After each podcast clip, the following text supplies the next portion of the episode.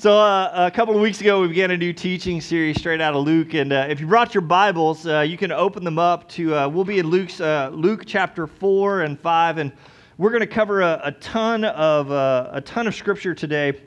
and I want to tell you, too, we've got reading guides. If you want to follow along outside on our, on our whatever that, that flat surface is out there, we've got reading guides. So, if you want to read along, find out where we're at each week, you can do that. Uh, but before we get into today's teachings, I want to I want to share with you some pictures. All right, so go ahead and put that first picture up there. Uh, this is my son Cannon. So for those of you who don't know, adopted uh, my wife and I we adopted uh, our son from Ethiopia three years ago. So I just want to use pictures to to kind of tell you about that experience. So just just as we get started, and and you'll see why eventually, uh, uh, hopefully. so this is the very first picture we ever uh, got of our son Cannon, the very first one. Uh, we were actually at, uh, I think we were at Mickey Roo's watching uh, uh, y'all's band play, and we got it. And Amy was super excited because we'd been waiting and waiting and waiting. We'd heard about this young boy that wanted to be adopted. This was the very first picture, and Amy immediately fell in love. And my first reaction was like, "That is a funky looking kid. That something does not look right. Let's keep going." So they sent us more pictures. This is a, a picture we got uh, while he was in Ethiopia. They, you know, he said uh, that that was his birth name, Tariku, and Koffold. And so let's just keep going. I'll tell you, uh, there, there was a little bit better one. We're like, okay, well, we might adopt him. All right, so I'll keep going. Uh, this is actually the first time we ever held our son. So uh, we uh, I know the the picture's dark and all that kind of stuff, but uh, we we traveled to uh, to Ethiopia. Uh, they said you'll you'll know plenty of time in advance, plenty of time in advance before you have to go. Uh, and so they called us on a Tuesday morning at 7 a.m. and said, "Can you be here on Friday?" And so we did. We we made that happen. So the next day we were on a plane. We connected through Dubai and. Uh, we got out of the airport and went immediately to the to the children's home and uh, I don't know if you can imagine like what kind of stuff we were feeling like at the I remember waiting at the bottom of the steps to go up to the nursery where he was at and to go into his room and hold him for the first time and Amy held him for the first time and he immediately like snuggled in and I held him the first time and he was like, "Huh?" Keep going. So here we are uh, uh, on each trip to Ethiopia through our adoption. We had to make two trips for about a week each time, and each time he stayed with us for a week. And so this is one of the pictures we actually got to uh, Skype call back to the church uh, with you guys one Sunday and, and introduce him to a church family uh, all the way from Ethiopia, which was just a, a, wild, crazy experience. This is us just sitting in a hotel at a at an internet cafe, just one of our uh, one of our first first pictures. So we had a, a two separate trips that we had to go. So imagine uh, we went from that picture the first time, seeing our son Cannon for the very first time, staying with him, keeping him for an entire week, and then leaving him. And we didn't know when we were going to be back, so that was tough. That was tough. Keep going. All right, so this is uh, on our second trip, everything went through. This is actually uh, us bringing a seven month old on a 37 hour travel time trip from uh, Ethiopia all the way back to the U.S. Our longest flight with a seven month old was 17 and a half hours. So, pretty exciting. Keep going. Uh, yeah, he, this is how excited he was. And uh, I would love to tell you that he just slept the entire way, but no, he was super exa- excited and awake and the whole stuff. So, our whole plane was asleep, and our, our Cannon was like pushing buttons and doing stuff. And there was one moment, it was like, we were so dead exhausted and everyone was asleep and he reached over and spilled a sprite right in my lap and so it was really that was a god moment. Um, i was like oh god. Uh, that's one of those. Let's keep going. Uh, i gotta go faster. So here we are in the dubai airport. It's it's about 2 a.m in the morning right now but no he's up man. This is party. This is exciting. Let's keep going. So this is his very first halloween so we got him uh, we got him home. I think his gotcha day was October the 3rd when we actually landed home. And so uh, I think this was his first Halloween. He was the football. Uh, we were not very creative. Let's keep going. Um, I know it's kind of dark, but this is the first time, first Christmas, first time he ever saw a, a Santa Claus type person. So he was kind of freaked out a little bit. But that's all right. That's all right. Let's keep going. This is the first time he went to the beach, crawled around there. Keep going. First birthday eating the cake, getting it everywhere. Let's keep going. Uh, this is the first time you heard one of my sermons. Uh, heard one of my teachings. Keep going. Yeah, yeah, I know. So first time actually being here, we, when we got here, we brought him up on stage and shared him with the whole family, which was really fun and exciting. Uh, I, is that the last one? Keep going. All right, go ahead, go to that next slide. So I wanted to share with you uh, these pictures uh, because that's kind of how we communicate. That's kind of how we, you know, if you ask me to tell you the story of Cannon to tell you the story of our adoption, to tell you the story of our process, I, I might show you a series of pictures. Uh, the way we used to do that is go ahead and put that next slide up there. Uh, some of you might remember these things, right? Like we used to have these slideshows. Uh, uh, today we use things like Snapchat and these other things, but we communicate with people. We tell stories through pictures, and and so even with Cannon Story, it's it's a picture that goes from places. So these pictures were taken in Ethiopia. These pictures were taken on the plane. These pictures were taken in Dubai in the airport. These pictures were taken here and there and all over. And these pictures, these snapshots along the way they help us understand more about who he is. Now, Luke, in his writing, the good doctor, and his, as he writes a journey of Jesus, he does the same thing, but he doesn't do them through, through pictures. He, he gives us word pictures, he gives us snap shots of Jesus along the way. A couple of weeks ago, we talked about John the Baptist, and we saw these pictures of him, and John is the forerunner. He's there to prepare the way. He, he challenges us to prove by the way that we live that, uh, that we are ready to receive the Son of God. Then we last week we saw a picture of Jesus' baptism. You guys remember Luke describes this scene of Jesus going down and the heavens open up and the Spirit of God like a, like a dove comes and descends. The voice of Charlton Heston says, "This is my son." And he also gives us a picture of the temptation. That's where we spent most of our time last week, right? You remember this? So it's a picture that takes place where? In the wilderness. That's right. That's right. So today we're going to cover a lot of scripture in chapters 4 and 5 of, of Luke. And we're going to kind of, uh, uh, what I want you to see is these, uh, these Snapchats. The, I want you to see these snapshots along the way. So let's begin in uh, chapter 4, beginning in verse 14.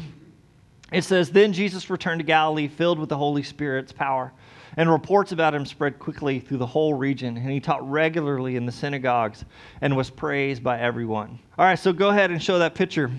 So this is Galilee. This is what it looks like. Uh, this is the Sea of Galilee in the background.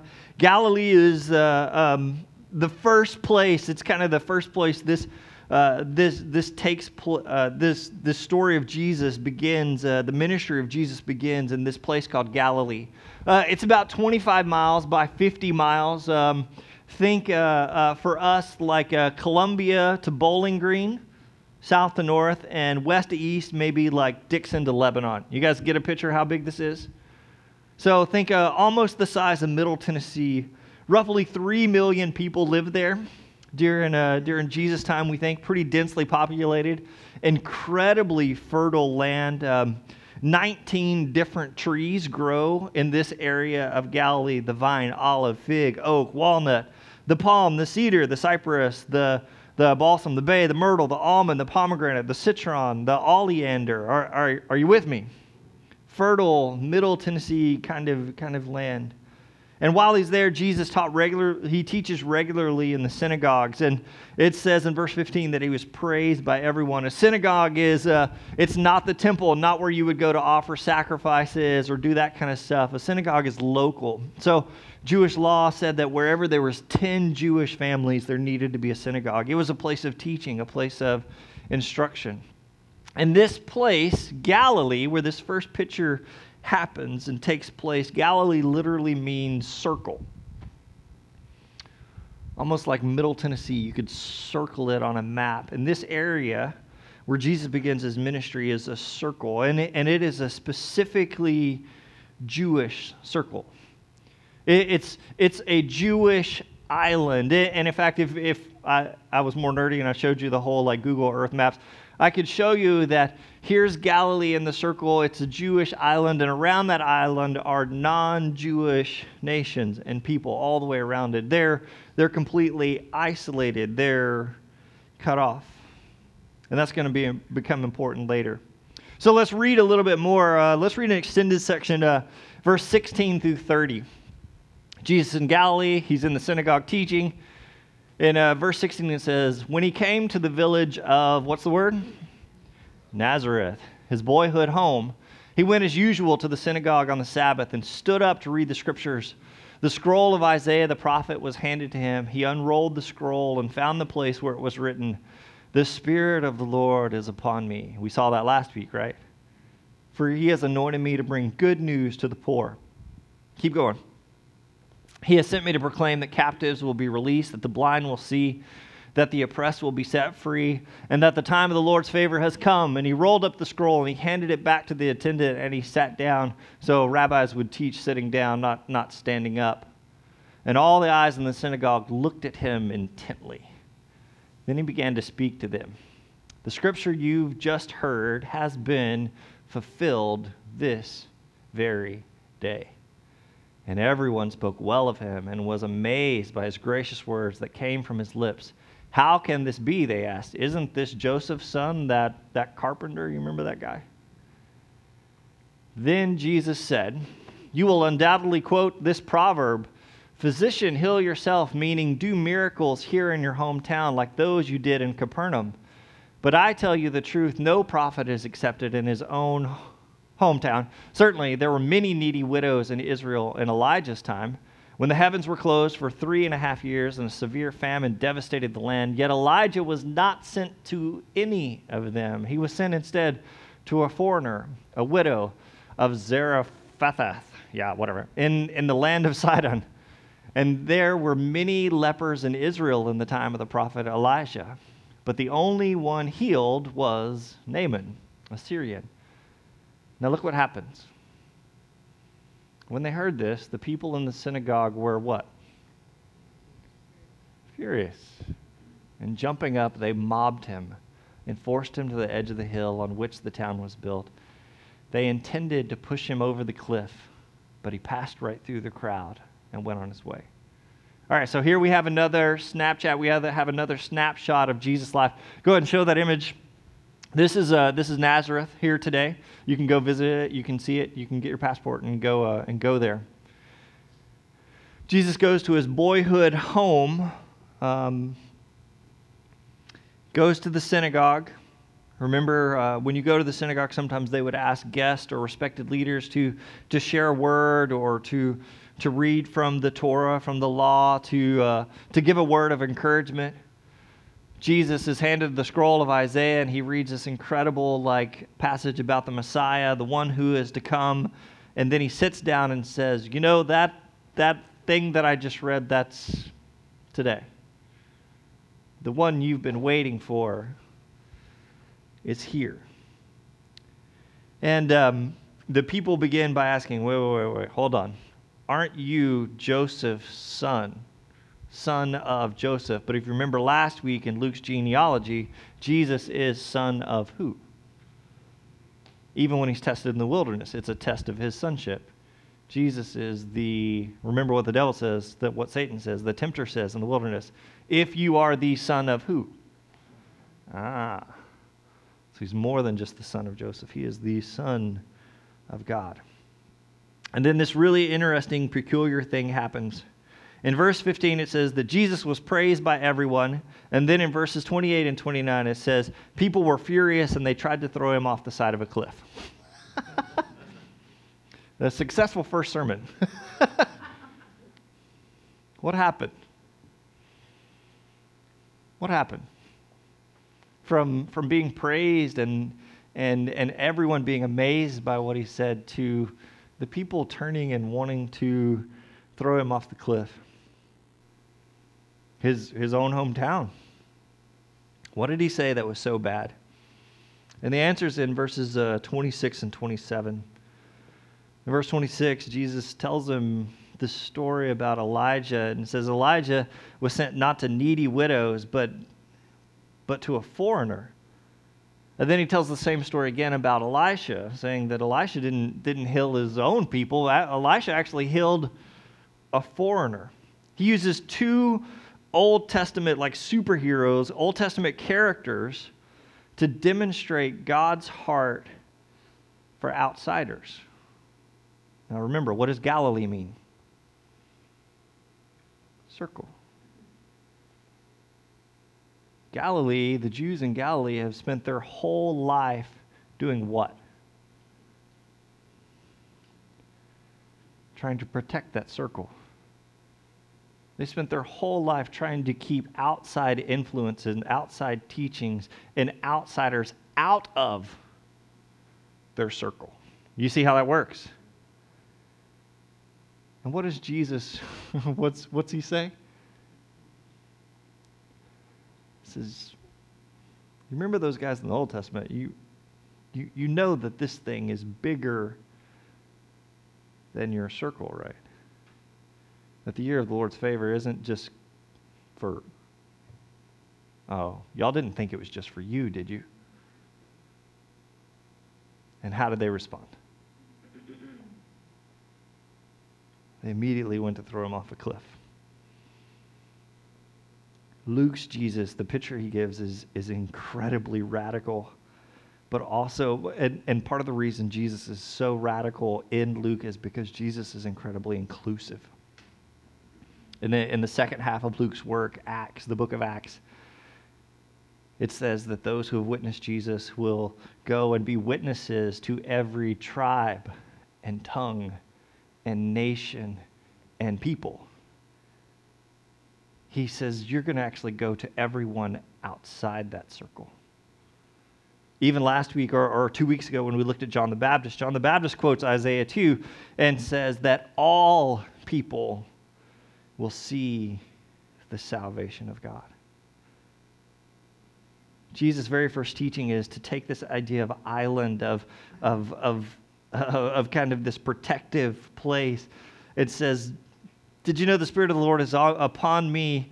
And I've come to declare the year of the Lord's favor, good news, not just to your circle, but to everyone. In the next picture, as we move on, I know we're going quickly, and, and I'm not going to share the verses. Jesus moves immediately after he passes through the crowd miraculously, and uh, a, a demon possessed man is brought to him. And this is going to happen again and again in Luke. And the demon recognizes who Jesus is. This is one of the incredible things about Scripture. The demons always know who he is.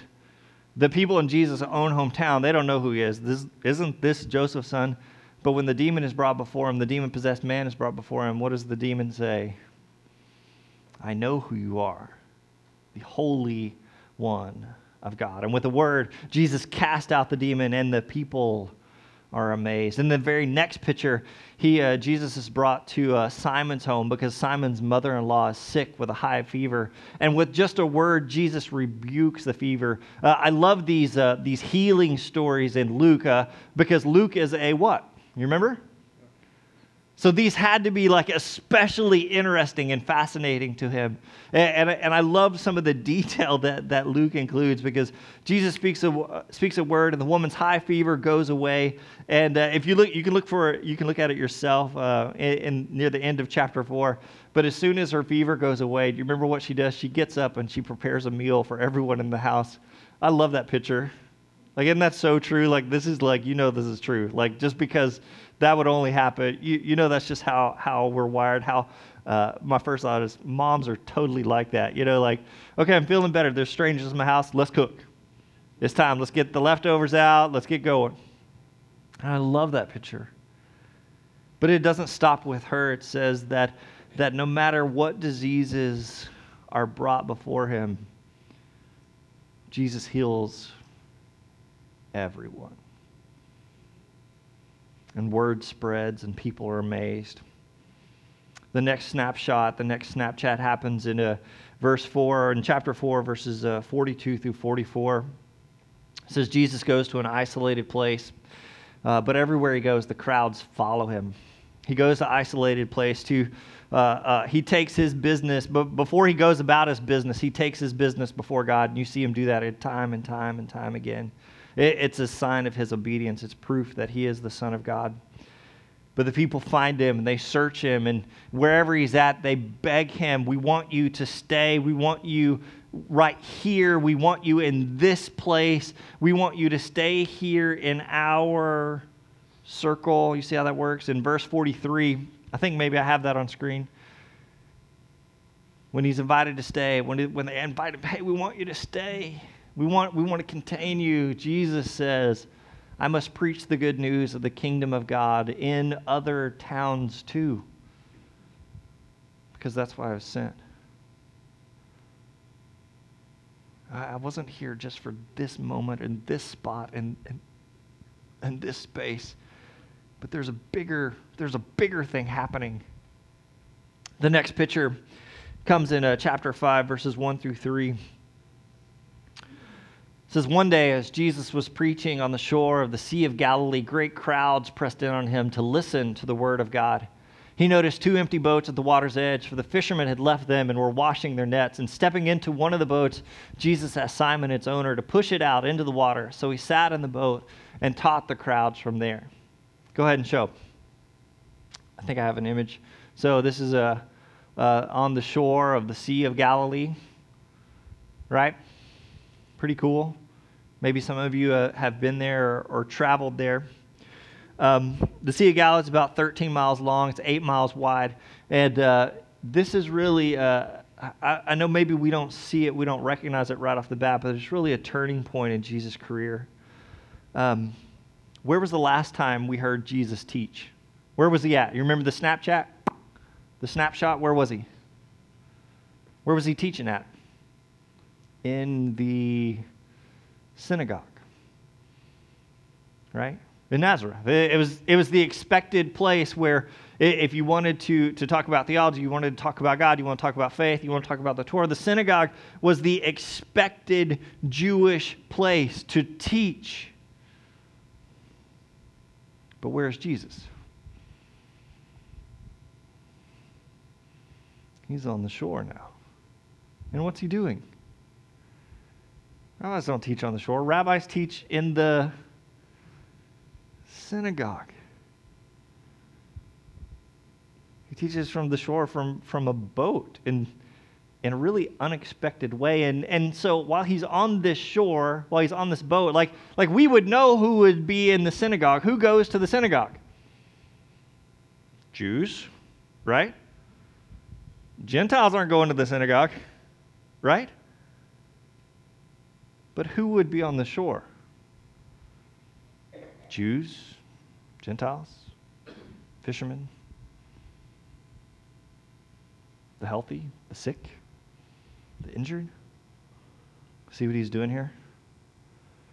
He said, I know, I know you have this circle of how you think this is supposed to happen. And already he's moving outside of it.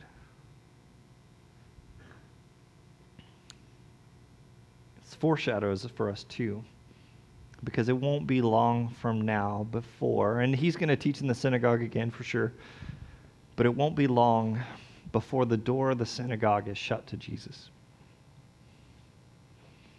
It won't be long before that opportunity to teach in that place will not be there anymore.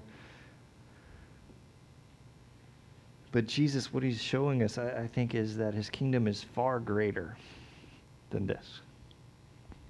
What he's come to declare, what he's come to do, is far greater than this. It gives us a picture of a, of a much greater kingdom. Every tribe, every tongue, every nation, all people. Let's keep going in verse 4 through, uh, through 11. Here he is on the shore.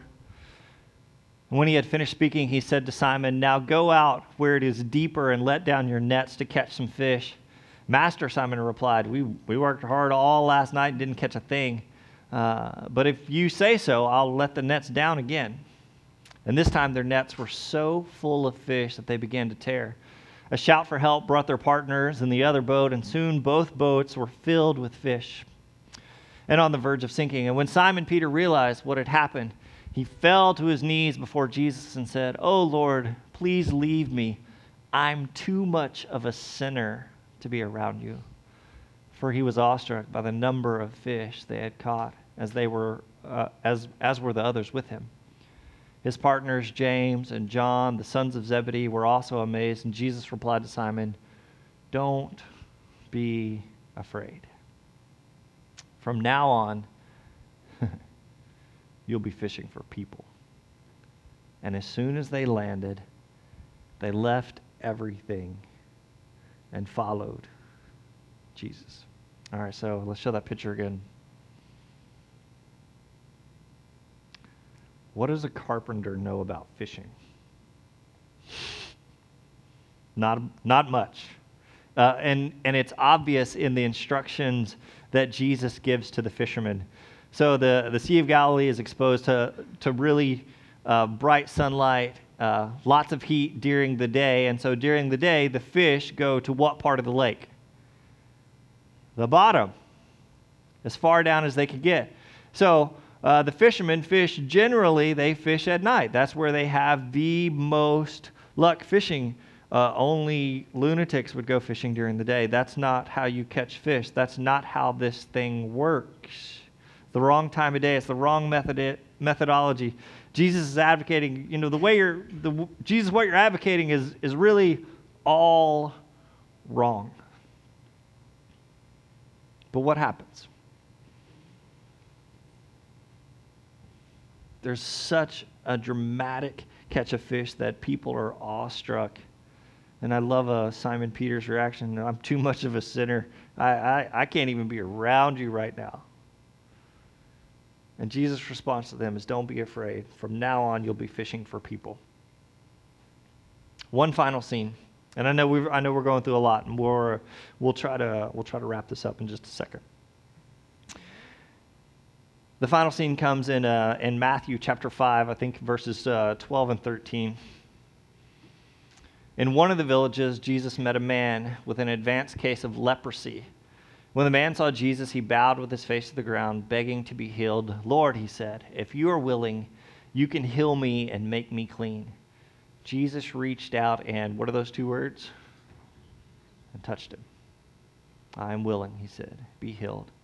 And instantly, the leprosy disappeared. Leprosy is this, uh, they, they call it the living death. It's, it's, uh, it, it could be this, this horrible skin skin thing, and it, and it could be a whole range of different skin disease from uh, from from pretty mild to all the way to literally like parts of your body rotting off. But the the most terrible thing about leprosy wasn't wasn't the disease itself as as horrible and horrific as it is, but the most terrible thing about leprosy is isolation. Um, even in prisons today, we use isolation, right? Solitary confinement as that's kind of the worst of the worst, right? And that's exactly what happens to, to lepers. Uh, imagine the psychological consequence of, of being isolated from friends and family and relationships and conversations. Imagine being isolated from touch. Lepers were hated by others until they came to hate themselves. Uh, I love what uh, Dr. A.B. McDonald, and he, he just had a quote about it. He said, leper, The leper is sick in mind as well as body. And Jewish tradition, Jewish law says we don't touch lepers. We don't touch anything that's unclean because if you touch something unclean, then that makes you unclean. Then that just creates a whole issue for, the, for everyone. That creates an issue for the entire community. So we don't touch lepers. In fact, lepers have to go around and they have to, they have to pronounce to everyone unclean, unclean. They have to pronounce untouchable, untouchable, untouchable. And so we live in this world where, where lepers are completely isolated, they're completely excluded, and yet Jesus does the most radical thing anyone could have ever done. We know he can heal with, with a word, right? We've seen it already. But Jesus heals with a touch. And he breaks Jewish law, he breaks Jewish tradition, he breaks cultural norms. He, he does the most taboo thing, the most unexpected thing that anyone could have imagined. All right, so let's try to wrap this up. You got a bunch of Snapchats. You got a bunch of got a bunch of pictures. You see them, right? Uh, and I know we kind of went through went kind of fast. Um, Luke is trying to do something in, in, the same way I showed you pictures at the beginning of Cannon. He, he's telling us a story about Jesus through pictures. So, so, what have you learned about Jesus today? What are these? What are these pictures? These glimpses? These images? What do they? Uh, uh, uh, what have we seen? What do they tell us about who He is and and what He wants? What what have these Snapchats shown us? I think if I was looking for a, a thread to pull these together, I, I think it would be verse ten where Jesus tells a group of fishermen that said, No, no, no, I'm, I'm way too sinful to even be around you. Jesus tells a group of fishermen, He says, Don't be afraid. From now on, you'll be fishing for people. And here's what I think I think He's actually given instruction to us, to Christians today, that we are to be fishers of men. But how? How do we do that? What would that look like? Well, let's look at his example. Uh, well, if we're going to be fishers of men, that, that probably means we need to um, go outside of the synagogue. If we're going to be fishers of men, it, it probably means um, we should uh, we should take a look again at our comfort zones. If we're going to be fishers of men, we, we probably need to take a look again at, at, at things that are taboo. If we're going to be fishers of men, then that means probably that we're going to need to move in unexpected ways. If we're going to be fishers of men, then we need to see a larger vision, a, a grander picture, a grander kingdom. Remember what Jesus said in verse 43 I, am I am preaching the good news of the kingdom of God in other towns. That's why I've been sent.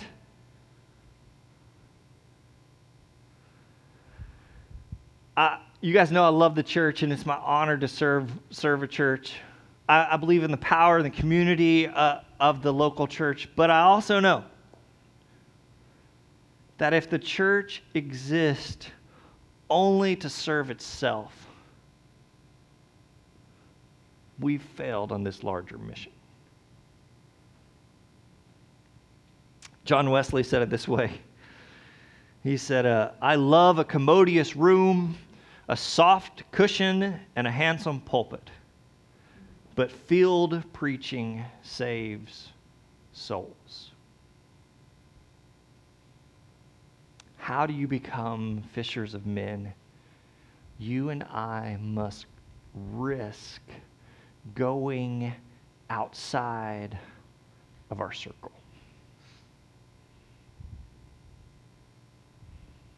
We've talked about discipleship a lot in this church, and, and sometimes people say to me, Well, you know, I don't know anyone who's not a Christian. All of my friends are Christian. Well, it's Nashville, it's the Bible. Everybody's a Christian in Nashville, right? And Jesus says, Don't be afraid. But your job is to go outside of your circle, outside of your comfort zone. This is the reason, he said, This is the reason I was sent. This is the reason you're sent. So I challenge you maybe this morning to. Um, consider again what's your circle? what are your safety nets? I challenge you this week to go outside of them, to go beyond them for, for a kingdom purpose. And when you get outside of those uh, safety zones, when you get outside of your circle, um, I challenge you to move in unexpected ways to see the lost and hurting, to see people in a different way.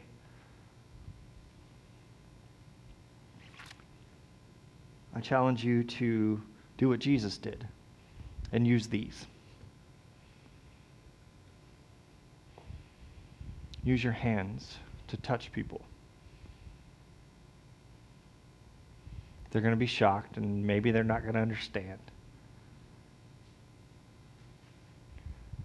But we become fishers of men by using our touch to touch other people's lives, to bring a word of encouragement, a word of hope. I'm not sending you to the popular, to the people that have their lives all together. That's not what this is about. I'm sending you to the untouchables. For us, in our context, that's just going to be the, the, the people that are probably not very nice. Angry, bitter, hurting, difficult to be around.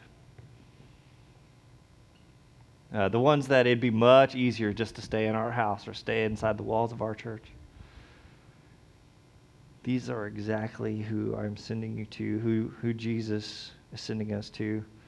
He says, I'll show you how to fish for people. I want you to touch the untouchable, love the unlovable, forgive the unforgivable.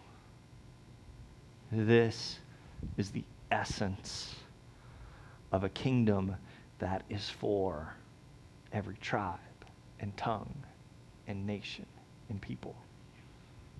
It's for everyone. Jesus gave us this example. Jesus did this. So must we. If we're going to follow him, then that means leaving behind our circles, leaving behind our security and our safety, just like the fishermen did, to drop everything and to trust him. I'm going to invite the worship team to come back up. While they're coming up, uh, we're going to enter into just a space of, um, of communion, of worship. And for us, this, uh, this space, a couple of different things happen.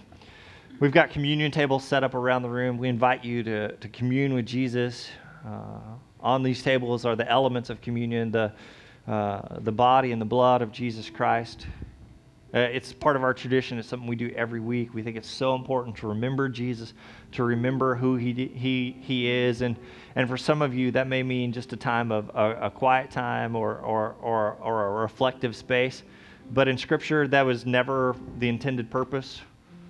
Uh, it was called communion. It actually meant with others. Like it, it was meal it was something you did with others. And so today I, I challenge you, maybe you need your quiet space and that's fine. And, and no one's gonna, no one's gonna hinder that. But I challenge you maybe to already now in this space to go outside of your circle.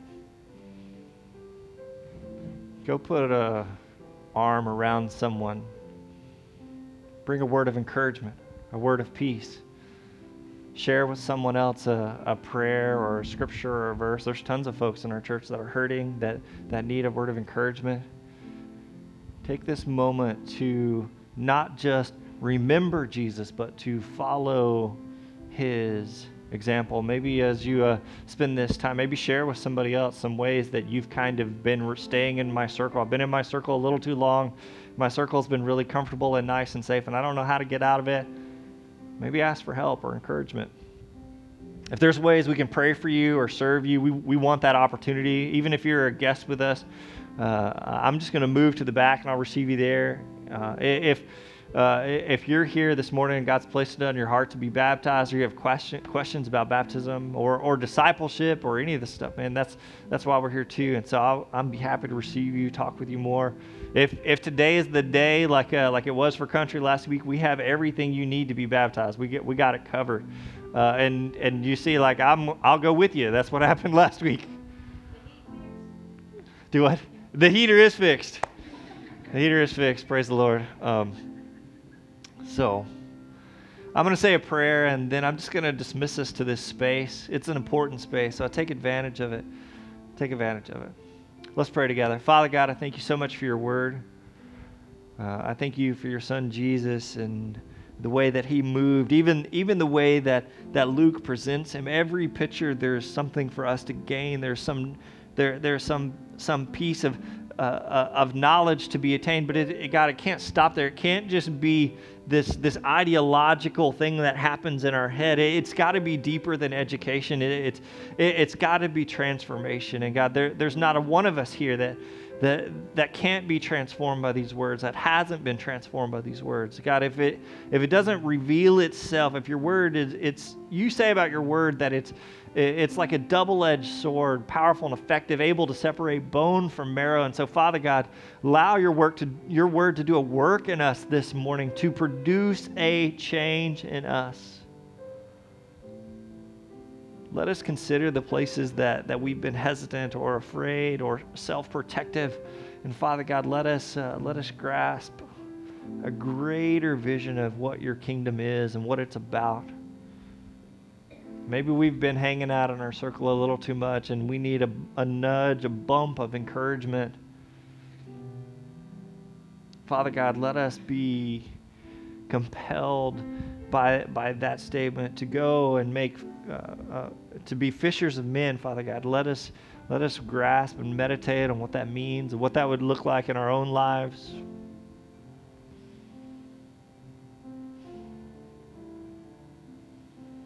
Father God, let us um, let us be followers of you. Maybe this week we've uh, we've kind of gone back to our own way of life, our old our old way of life, our old professions. But let us follow the examples of the, the men on the shore that day. Let's drop everything. Maybe there's something we're holding on to, and so Father God, help us to, to let go of that, release that to you again, to trust you again. Let us embody the Christian life, a, a, a, life defined by obedience to you in everything, not just in word, but, but in every aspect of our life are we being obedient to you. Father God, you're so good and so holy and so generous and forgiving. This word is so, so powerful and inclusive and life giving. May we receive it this morning as we enter into this time of communion, as we remember the death, the burial, and the resurrection of your Son, Jesus. And it's in his holy and mighty and powerful name that everyone together says, Amen. I invite you to stand and enjoy a time of communion together.